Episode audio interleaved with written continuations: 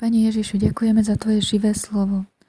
Když jsme se zachránili, dozvěděli jsme se, že se ten ostrov jmenuje Malta. Domorodci nám prokazovali neobyčejnou přívětivost. Zapálili oheň a všechny nás k němu pozvali, protože se schylovalo k dešti a bylo chladno.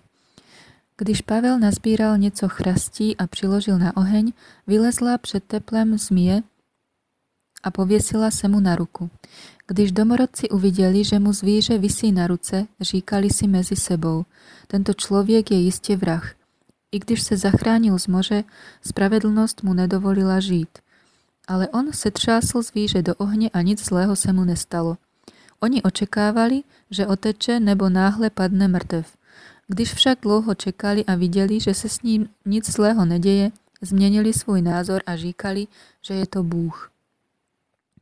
V blízkosti toho místa měl pozemky první muž ostrova jménem Publius.